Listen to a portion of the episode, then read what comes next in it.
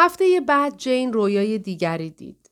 او با دختر کوچکی که می‌دانست دختر خودش است کنار زمین بازی اسکیت در مرکز نیوتاون ایستاده بود. هر دو کنار هم بودند.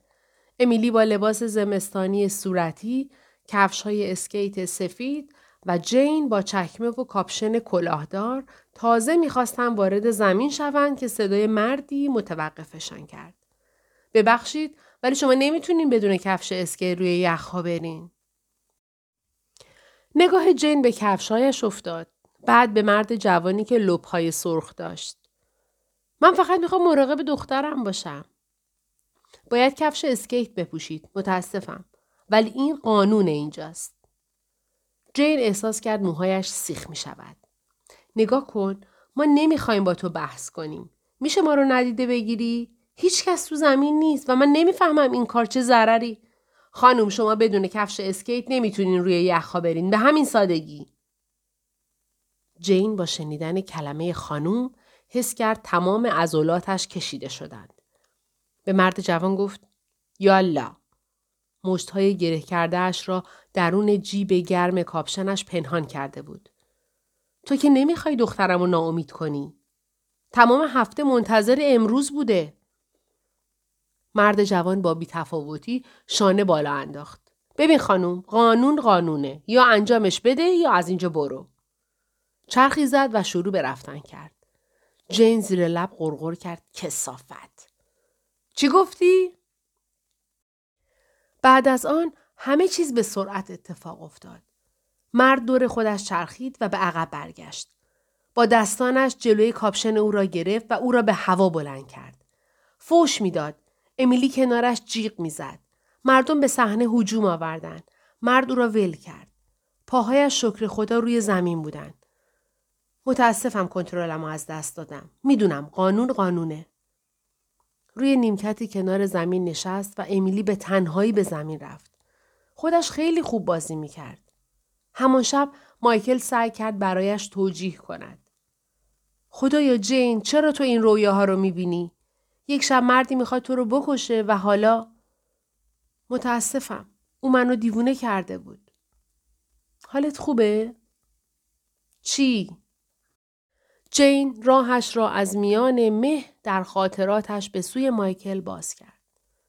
من فقط اونچه در پیست اسکیت اتفاق افتاد و مرور می کردم. چیز دیگه به یاد نیاوردی؟ سرش را تکان داد. در فکر بود که آن روز چه روزی است. چند روز طول کشیده تا رویای زمین اسکیت به مغزش برگشته بود. من باید الان به بیمارستان برم. اگه چیزی لازم داشتی پاولا پایینه. ساعت چنده؟ تقریبا هشت. هشت صبح؟ پیشانیش را بوسید. هشت صبح. کاش مجبور نبودی بری. ناله حقارتباری در صدایش بود. وقتی تو نیستی خیلی احساس تنهایی می‌کنم. خیلی میترسم. جین چیزی برای ترسیدن نیست. حالا تو خونه هستی و چیزایی به یاد میاری. این خبر خوبیه. هیچ موردی برای ترسیدن نیست. ولی من وحشت زدم. خیلی احساس پریشونی می‌کنم. ضعف دارم. خب شاید بهتر باشه بیرون بری. خودش را عقب کشید و از کنار تخت به او نگاه کرد. چرا امروز به پاولا نمیگی تو رو بر قدم زدن بیرون ببره؟ فکر نمی کنم بتونم خیلی راه برم. پس با ماشین برید. هوای تازه حال تو جا میاره. فقط نمی‌دونم چرا همیشه اینقدر خستم. من دیگه باید برم عزیزم. اولین مریضم رو باید کمتر از یه ساعت دیگه ببینم. شاید دوباره باید دکتر ملوف رو ببینم. شاید چیزی در مغزم از کار افتاده. وقتی برگشتیم در موردش حرف می‌زنیم. باشه؟ اوکی. پیشانی جین را بوسید و به طرف در رفت. پاولا رو میفرستم تا صبونت رو بیاره. من زیاد گرسنه نیستم. جین تو باید چیزی بخوری. می‌خوای حالت خوب شه؟ مگه اینطور نیست؟ همانطور که افتان و خیزان به سمت دستشویی می‌رفت کلمات در سرش تکرار می شدند. به تمام تمرکزش برای گذاشتن یک پا در جلوی پای دیگرش نیاز داشت. در حمام به یاد نمی آورد برای چه کاری آمده. از تصویرش در آینه دستشویی پرسید چی به سرم اومده؟ متوجه شد که آب دهانش از یک طرف دهانش راه گرفته. با عصبانیت آن را پاک کرد. آیا خیال می کرد یا واقعا قیافش اینقدر وحشتناک شده بود؟ صورتش مسخ شده بود. سعی کرد راست بیستد. احساس می کرد مایچه های پشتش دوباره گرفته که این گرفتگی هر روز بیشتر می شد. امکان داره من ضربه خورده باشم؟ شاید این توضیحی برای از دست دادن حافظه بود. رخوت و خوابالودگی که همراه دائمیش بود و دردهای مختلف جسمی که به سراغش می آمد حتما در یکی از آزمایش هایی که در بیمارستان بستون کرده اند متوجه این آسیب دیدگی شده اند.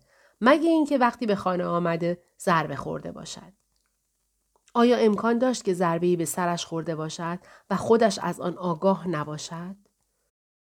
به تصویرش در آینه گفت حتما اتفاقی برام افتاده. تو یه دختر مریضی. جین کمی آب سرد به صورتش زد و زحمت خوش کردنش را هم نکشید. بعد به تخت خواب برگشت. زیر لحاف خزید و بالشش را در آغوش کشید و گونه خیسش را روی آن گذاشت. گرچه می‌دانست مایکل رفته بویش را استشمام می کرد. تصور می کرد او کنارش خوابیده و دستهایش را دور بدنش حلقه کرده و صدای آرام تنفسش موجب آسودگیش می شد. حالا با هم در یک جا می خوابیدند. گرچه از دفعه پیش دیگر معاشقه نکرده بودند. چند وقت پیش بود؟ چند روز؟ یک هفته؟ همیشه خسته بود. قدرت نداشت. اما مایکل گله نمی کرد. با آرامش کنارش دراز می کشید. ظاهرا به هر چه پیش می آمد راضی بود. ممکن بود واقعا یک هفته گذشته باشد. جین به پشت قلتید. درد جدیدی از گرفتگی عضلات حس کرد. نفس عمیقی کشید. سعی کرد درد را عقب براند. می‌دانست آنها قویتر از او هستند. تلاش کرد افکارش را روی چیز دیگری متمرکز کند. صدای مایکل هنگامی که در گوشش عشق نجوا می کرد را می شنید. سرش را بلند کرد. کمی منتظر بود که مایکل را در کنار خود ببیند. اما به جای آن قیافه پاولا را دید که به او خیره شده. از ترس نفسش بند آمد. احساس کرد عضلات پایین کمرش در اعتراض دچار انقباس شد. و بند آمدن نفسش منتهی به گریه از فرط درد شد. پشتت دوباره درد می‌کنه؟ جین فکر کرد معلوم است پاولا به گرفتگی عضلاتم عادت دارد. در تایید حرف او سرش را تکان داد.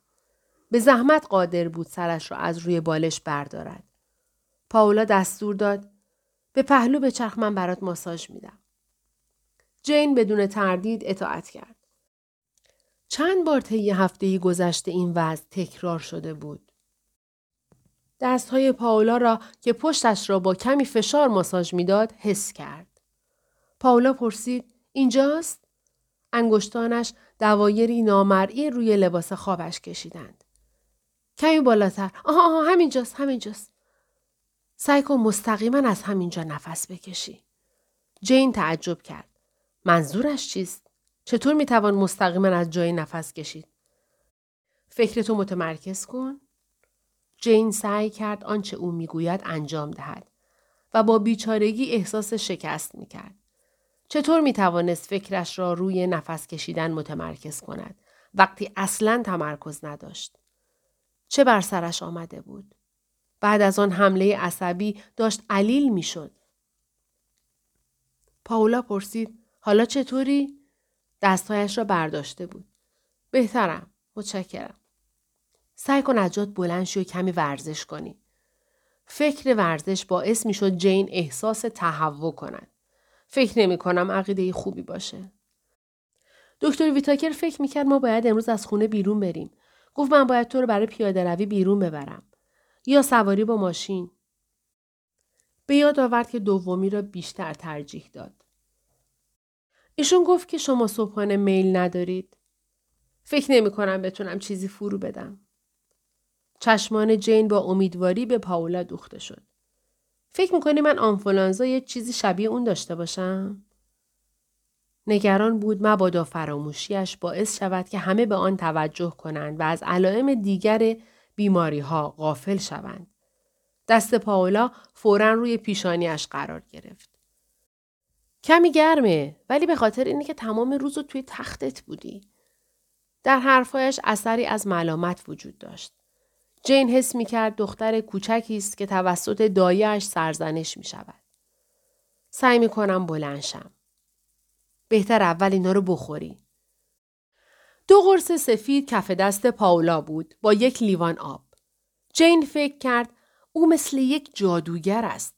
آهسته قرصها را برداشت و با هیجان به آنها خیره شد. انگار انتظار داشت آنها حرف بزنند. همین که صدای زنگ تلفن از اتاق بغلی شنیده شد، مایکل اوایل هفته تلفن را از اتاق خوابشان برداشته بود. پاولا دستور داد بخور الان برمیگردم. پاولا لیوان آب را روی پاتختی گذاشت و با عجله از اتاق بیرون رفت. جین پشت سرش داد زد. اگه با من کار داشتم من واقعا دوست دارم با هر کی که هست حرف بزنم. نمی‌دانست آیا صدایش شنیده شد یا نه. به تصویرش در آینه روی به روی تختش گفت شانس بزرگ. موهایش را از صورتش عقب زد و سعی کرد به زور ماهیچه های لبش را به خنده وادارد. لبش تکان نمی‌خورد. من تو رو وادار می‌کنم بخندی. خودش را تهدید می‌کرد. انگشتانش را به سوی لبش برد و به زور سعی کرد دو طرف لبش را بالا ببرد. قرصا از دستش افتاد. اوه خدای من همه چیز راجع به شما بچه ها فراموش کردم. جین روی چهار دست و پا افتاد، قرص ها را برداشت، سرش را بلند کرد و به خودش در آینه خیره شد. با بهت فکر کرد زنی به شکل سگ. تعجب می کرد. چه چیز باعث نزولش به این حالت شده بود؟ به یاد حرف پاولا افتاد. افکارتو متمرکز کن. وقتی در خیابانهای بستون پرسه می‌زدی حالت خوب بود. در هتل لنوکس هم حالت خوب بود. در پاسگاه پلیس و بیمارستان هم خوب بودی. اوایل هم که مایکل تو را به خانه آورد خوب بودی. این حال بعد از شروع این قرص های احمقانه بود که گمان می‌رفت کمک کننده و آرام بخش باشند که نتوانستی از جایت بلند شوی. که اینطور نفرت انگیز آب دهانت جاری است و اشتهایت را از دست دادی. به صدای بلند گفت هیچ معنی نداره. حتی وقتی حافظم را از دست داده بودم کم اشتها نبودم. قبل از باز کردن کمد لباسهایش دو قرص سفید کوچک گرد را با لبه های پخ چند لحظه تماشا کرد. بعد آنها را در پنجه کفش های مشکیش پنهان کرد. این فکر سریع از مغزش عبور کرد. آیا کفش های مردم دیگه هم به این جالبی هستند؟ خودش را مجبور کرد که از جا بلند شود و به طرف پاتختی برود و قبل از آمدن پاولا آب را ببلد. پاولا فورا گفت مادرم بود. همه چیز مرتب بود؟ کریستیان کلافش کرده. می‌خواد یکی از لباساشو بپوشه و مادرم نمی‌تونه اونو پیدا کنه. می‌خواست از من بپرسه من می‌دونم یا نه. تو می‌دونستی؟ جین اکراه داشت که دنباله مکالمه را رها کند. خوشحال بود موضوعی یافته که به او احساس مبهم انسان بودن را می دهد. پاولا شانه هایش را بالا انداخت. کریستیان بزرگ شده و لباسش سال پیش براش کوچیک شده. نمی‌دونم این چیزها چطور به مغزش خطور می‌کنه. اخم کرد. این روزها او یک میلیون افکار دیوانه کننده داره. فکر می‌کنم این هم قسمتی از پنج ساله بودنه. جین سرش را تکان داد. سعی کرد امیلی را در پنج سالگی به یاد بیاورد. فورا تصویر دختر کوچکی با لباس صورتی زمستانی که محکم دستش را کنار زمین اسکیت می‌کشید در نظر مجسم کرد. مایکل گفته بود این حادثه یک سال و نیم پیش اتفاق افتاده. پس امیلی پنج سال داشته. چه افکار دیوانه کننده در سر پنج سالش بوده است؟ الان چه افکار دیوانه واری در سر می پروراند؟ آیا به من فکر می کند؟ جین در فکر بود. تعجب می‌کرد چرا یک اقامت چند روزه پیش پدر بزرگ و مادر بزرگش تبدیل به چند هفته شده. چرا من به او تلفن نمی کنم تا سلامی بهش بکنم؟ آیا او فکر می کند او را ترک کردم؟ وقتی بالاخره او را به یاد بیاورم او هم مرا به یاد می آورد؟ جین ناگهان اعلام کرد می‌خوام به دخترم تلفن کنم. وقتی دکتر ویتاکر به خونه برگشت بهش بگید. من احتیاج ندارم برای تلفن کردن به دخترم از شوهرم اجازه بگیرم. من فکر نمی کنم عاقلانه باشه. در این حالی که هستین ممکنه هم شما هم دخترتون آشفته بشین. چطور ممکنه حرف زدن با مادرش اونو آشفته کنه؟ پاولا کمی مردد شد. خب شما دقیقا اون مادری که اون به یاد داره نیستین. اینطور نیست؟ جین حس کرد تصمیمش در هم می شکند. آخرین حرفهای پاولا کاملا درست بود. از اون گذشته نمی توانست در تلفن زدن به جایی که نمی‌دانست کجاست و شماره اش را ندارد اصراری داشته باشد. وقتی پاولا خم شد تا تخت خوابش را مرتب کند با خشونت گفت پاولا دید که شانه های پاولا کشیده شد و بازویش به تو طرف بدنش افتاد. آرامتر گفت دفتر تلفن منو کجا گذاشتی؟ پاولا از بالای شانه هایش به او نگاه کرد. حالتش تغییر نکرده بود. من اون رو جایی نذاشتم. قبلا تو کشوی پاتختی بود اما حالا نیست. من اون رو تا حالا ندیدم. چرسه به اینکه جابجاش کرده باشم. جین با لجاجت گفت در کشو بوده و الان نیست. پاولا هم با همون لجاجت جواب داد. شما باید از دکتر ویتاکر بپرسید. بله، انگار باید یه لیست از چیزایی که می‌خوام ازش بپرسم باید تهیه کنم. جین به خودش زحمت نداد تا کنایه ای را که در صدایش بود پنهان کند. پاولا خاطر نشان کرد. امروز صبح کمی بد اخلاقی یا اینطور نیست؟ شاید این نشانه خوبی بود. او مرتب کردن تخت خواب را به پایان رسانده بود. چرا لباس نمیپوشی؟ می‌تونیم برای سواری بیرون بریم. بیشتر التماس بود تا دستور. جین تصمیم گرفت دیگر بحث نکند. پاولا می توانست خیلی یک دنده باشد. از آن گذشته جین واقعا می‌خواست از خانه بیرون برود. آیا خودش برای این موقعیت از مایکل درخواست نکرده بود؟ کی دست از این تقاضا برداشته بود؟ چرا؟ چه چیز او را منصرف کرده بود؟ در کمدش به جستجو پرداخت. وانمود می‌کرد دارد دنبال لباسی برای بیرون رفتن میگردد. ولی در واقع چشمانش به کف کمد روی کفش های مشکی ثابت مانده بود. لعنتی مرا به دردسر ننداز. جین منتظر ماند تا خشم پاولا فروکش کند. این دومین انفجار خشم در مدت گردش ده دقیقه ای آنها بود. لعنتی. پاولا محکم روی فرمان کوبید و تصادفاً بوغ زد. ماشین عقبی ناگهان به پشت ماشینشان زد. پاولا به عنوان عذرخواهی در آینه اشاره کرد و دوباره متوجه مشکل خودشان شد. لعنتی الان خاموش نشو. جین پیشنهاد کرد شاید اگه لحظه ای موتور رو خاموش کنی نه فایده ای نداره. ماه پیش هم اینطوری شد. من می‌دونم تا حاضر نباشه راه نمیره. خب باید تعمیرش کنی. چیزی که لازم دارم یه ماشین نوعه. جین جوابی نداد. چه چیزی می توانست بگوید؟ ماشین پاولا به راستی کهنه شده بود و احتمالا همان وقتی که آن را خریده هم کهنه بوده. جین فهمید که ماشین آخرین روزهای عمرش را میگذراند. به شکل غریبی این حس باعث می شد کمتر احساس تنهایی کند. و خودش فکر کرد من تنها کسی نیستم که در این اطراف آخرین روزهای عمرم را می گذرانم. در برابر گفتن این حرفها به پاولا مقاومت می کرد. پاولا کوشش دیگری کرد تا ماشین را راه بیاندازد. ولی بیو که کهنه قبل از اینکه کاملا از کار بیفتد کمی پت پت کرد. پاولا با سوء زن به او نگاه می کرد. انگار او را مسئول خرابی ماشین می داند. دکتر ویتاکر به تو یاد داده موتور رو باید خاموش کرد؟ یادم نمیاد. فکر کرد چه سوال عجیبی. حدس می‌زنم اینطور باشه. پاولا فورا موتور رو خاموش کرد. ماشین عقبی با عصبانیت بوغ می‌زد. جین فریاد زد. میگی چی کار کنیم؟ این قرازه لعنتی رو بردار و گم شو. بعد با عصبانیت شستش را به او نشان داد. جین محض رضای خدا چی کار می‌کنی؟ جین گناهکارانه دستش را روی دامنش انداخت. متاسفم.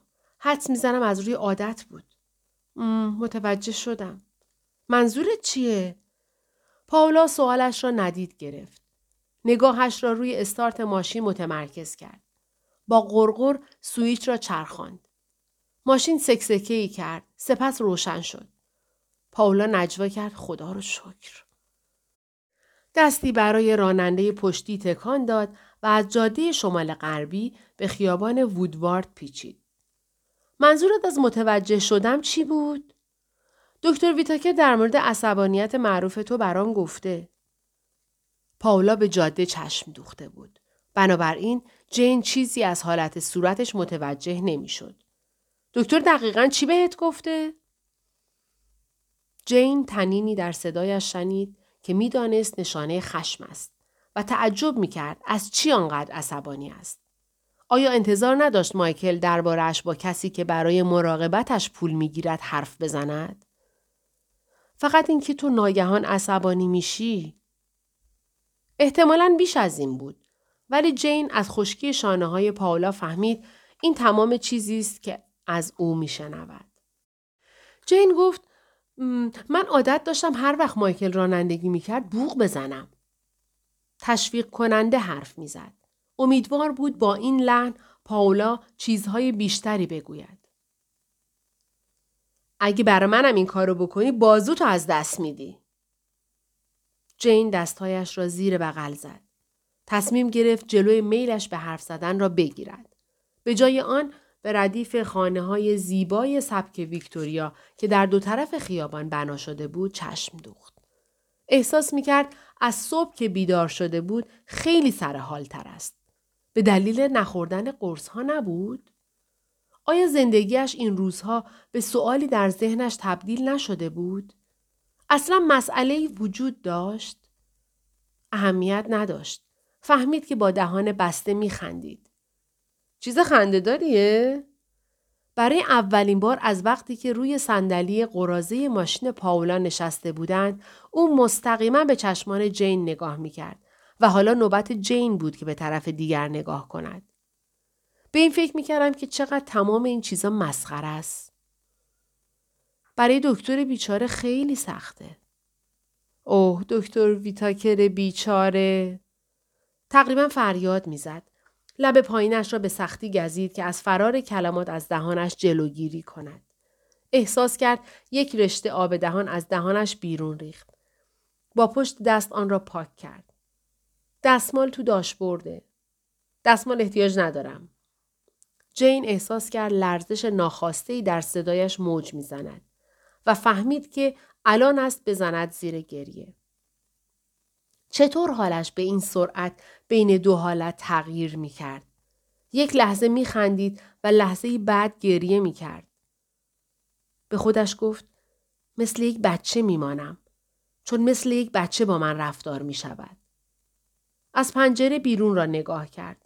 گروهی از بچه ها با مشتهای گره کرده کوچکشان تنابی را می فشردن و در پیاده رو سرود می و در دو طرف صف چند زن جوان که بلوزهای ساده پوشیده و روز اردوگاه دهکده را اعلام می کردن دید. بچه ها حدوداً شش یا هفت ساله بودند. دخترها تعدادشان از پسرها بیشتر بود. اگر این یک تابستان معمولی بود، شاید امیلی هم یکی از افراد متبسم این گروه را تشکیل می‌داد. جین از ته دل احساس تأسف کرد. فکر کرد شاید من قادر نباشم تو رو به یاد بیاورم عزیزم. رویش را از بچه ها برگرداند. ولی می‌دانم که به تو نیاز دارم و فکر می کنم تو هم به من احتیاج داری. تصمیم گرفت قاطعانه از مایکل بخواهد که دخترشان را به خانه برگرداند. پاولو به چپ پیچید و وارد خیابان بیکن شد. جین فکر کرد یک خیابان بیکن دیگر. بستون پر از آنها بود. ناگهان فریاد زد بیست. پاولا پایش را محکم روی ترمز فشرد. ماشینش با خشم این تحقیر ناگهانی را پذیرفت. بعد از جاده منحرف شد و با سر و صدا از کار افتاد. چه خبره؟ اینجا مدرسه امیلیه. جین از ماشین بیرون پرید و به طرف ساختمان ساده دو طبقه ای که مدرسه ابتدایی آرلینگتون بود دوید. جین برگرد به ماشین. جین با شنیدن صدای پاولا ایستاد. ولی حرکتی حاکی از برگشت به ماشین از خود نشاد نداد. در واقع هر چه سعی می کرد نمی توانست حرکت کند. پاهایش مثل بتون سنگین شده بود و تمام بدنش می لرزید. قوایش را جمع کرد. مثل موج عظیمی تکان خورد ولی نتوانست برگردد یا کنار برود که جلوی راه نباشد. بی حرکت ایستاد. بیشتر نگران بود تا ترسان. یکی دیگر از خاطراتش به سویش هجوم آورد.